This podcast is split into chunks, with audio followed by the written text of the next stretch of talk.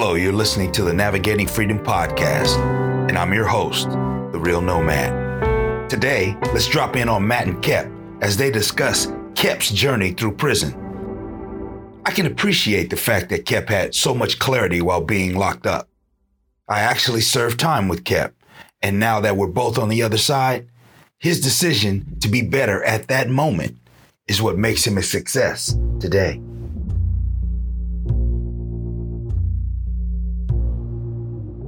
My name is Kevin. We're doing an interview today. We in San Bruno Lion Park. Yeah. He got out last year, did time in Soledad and San Quentin. Very charming guy.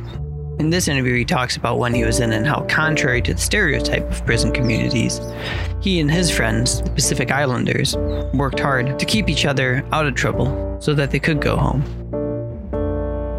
Yeah, we was in the sweat lodge in Soledad. We were tight with the Indians over there. Mm-hmm. Yo, every Saturday we'd be in that sweat lodge barbecuing, barbecuing Chinese sausages. What are you talking about? like at the same time? yeah. So you know they'll let us. You know the Indians was cool. You know they let us come and cook our own food too. Yeah. Powwows was cool. We'd be buffalo and elk and all kinds of stuff. So, Flatbread. so, and, um, how how big was their sweat lodge? How how'd they build it? Soledad was uh it was a decent one. It was in the middle of the yard, but it was gated. But you know they have uh, water ran in there. They got a barbecue pit. You see that thing smoking every Saturday. Probably like 15 by 15, somewhere about that big, maybe even 20. Make like a teepee. Yeah, well they had the uh, yeah they had that teepee right there for the sweat lodge, and then they had uh, they had a water spigot in there. They had to have water and then they had their barbecue pit. And they had a pot with some oil so we was over there deep frying flatbread. We was deep frying everything. I like that mix. Yeah it was cool. Let's let's do the the best and the worst. Mm. what mm-hmm. was the um happiest memory? The happiest memory in prison. You know, did you have got, like a tight group? You seem like a pretty chill absolutely man. You know the other cars is always tight always tight. Shout out to all the homies on the yard. yeah, the homies are always tight. You know, we always uh my happiest memories is when we congregate and we have a um we got a eating on the yard, you know. Every time we get together and bring food coming from the Polynesian culture, that's how we show love is by uh with food, you know.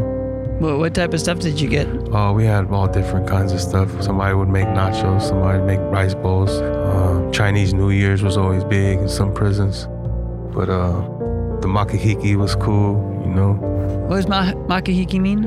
Um, I don't know what it means. It's Hawaiian though, but we had a Hawaiian group, but you know they was able to bring some food from the outside, and we kind of like a Hawaiian powwow. Yeah, just like a Hawaiian powwow, like yeah. that, sort of like a luau type thing. But it was cool. It was cool. How'd you pull off the food? Was it all just kind of like prison, um, adapting stuff you could get from the commissary? They actually brought some food from the outside. They brought some pig. Yeah. Yeah, because you know it's culture. You know, sort of like uh, just like the powwow and Indians. I haven't heard from other white people like if there's things like the sweat lodge or being able to like. Um, oh, white people? Yeah. Uh, they got Odinism. Odinism? Yeah, they What's just this, started. Like some Nordic dish?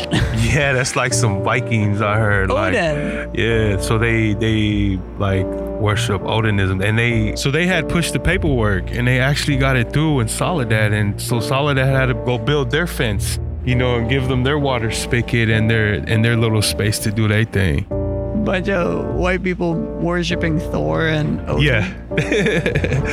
I think it's called Odinism. I'm pretty sure it's called Odinism. Yeah, some Nordic stuff. Um, it's so funny. um, yeah, being white in prison sounds pretty complicated and pretty shitty because there's um, seems like there's a little bit less latitude if you're white. Um, do, do you agree with that? Explain that. Like I was talking to an older black guy, and he was telling me that as a black man, he has a, it's not as much pressure is put on him to affiliate or not affiliate. but for a white man, it would be.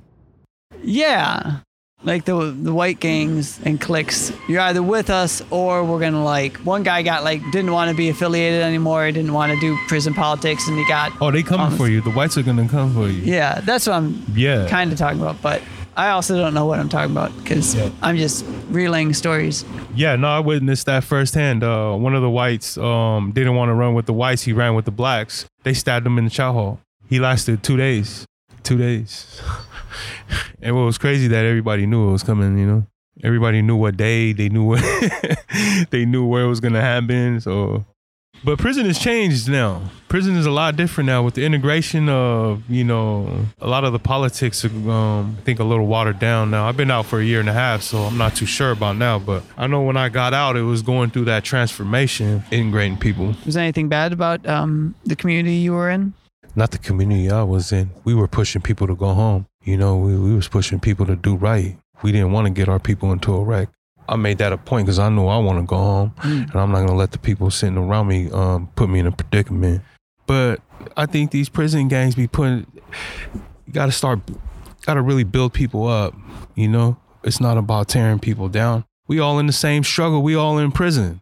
You know what I mean? Let's help each other get out. Why are we not? We we should all be together. You know, a lot of the youngsters they would they'll give everything up for because they took something personal. You know, mm. you get in a fight, that's another charge. You get up to like two, three years for that. You know, that's another two, three years away from your family and the people who really love you. Because the people who love you, they don't care. right? They don't care what prison you're at. They don't care what level you're at. They don't care about none of that. they just know that you're not there. You know what I'm saying? Mm. They don't care about, you know, prison politics. They don't care about that. They just they just love you. So we was trying to get those people home to the to their loved ones.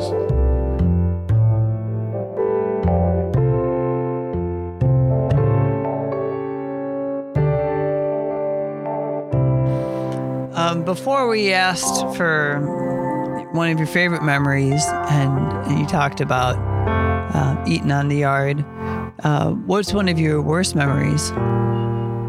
Definitely had to be when my dad passed away. 2015 July. That was a that was a dark time for me. He had just got the news, and I talked to him that day. Was when uh, he got the diagnosis from his doctor, and he was real calm. And he just told me, you know, I want to let you know that I've been diagnosed with stage four cancer. And um, his words were just, I don't want you to worry. You know, I'm gonna be okay. I just don't want you to worry. I want you to do your time and come home and take care of your kids.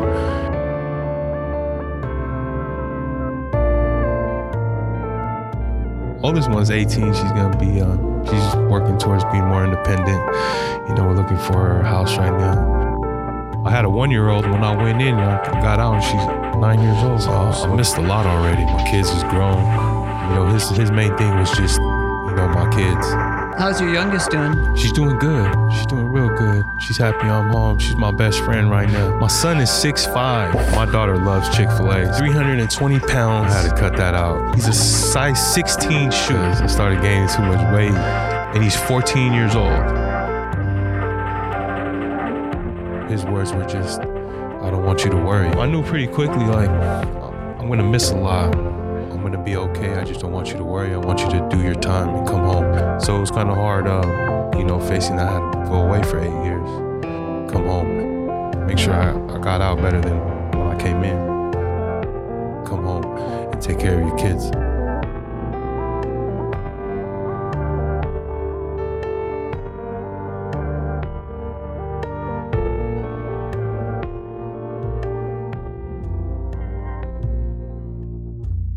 Imagine being in prison for over 20 years. When you went in there, there were phone booths, taxis, and bicycles. Now, it's cell phones, rideshare apps, and electric scooters. The Uncuffed Project has recognized a need within our community to make those formerly incarcerated whole again by providing basic resources like help getting IDs or setting up cell phones and other aspects of everyday life. As one previously incarcerated man put it, getting out isn't the finish line, it's the starting line. Help us help those starting over. Go to theuncuffedproject.org to support and learn more. Navigating Freedom was created by the Uncuffed Project. Its producers are Spoon Jackson, Damon Cook, with contributor producer Brian Mazza and help from Lisa Strong. It is edited, mixed, and music done by me, Matthew Schneeman. To learn more about the Uncuffed Project and the work that they do, go to theuncuffedproject.org.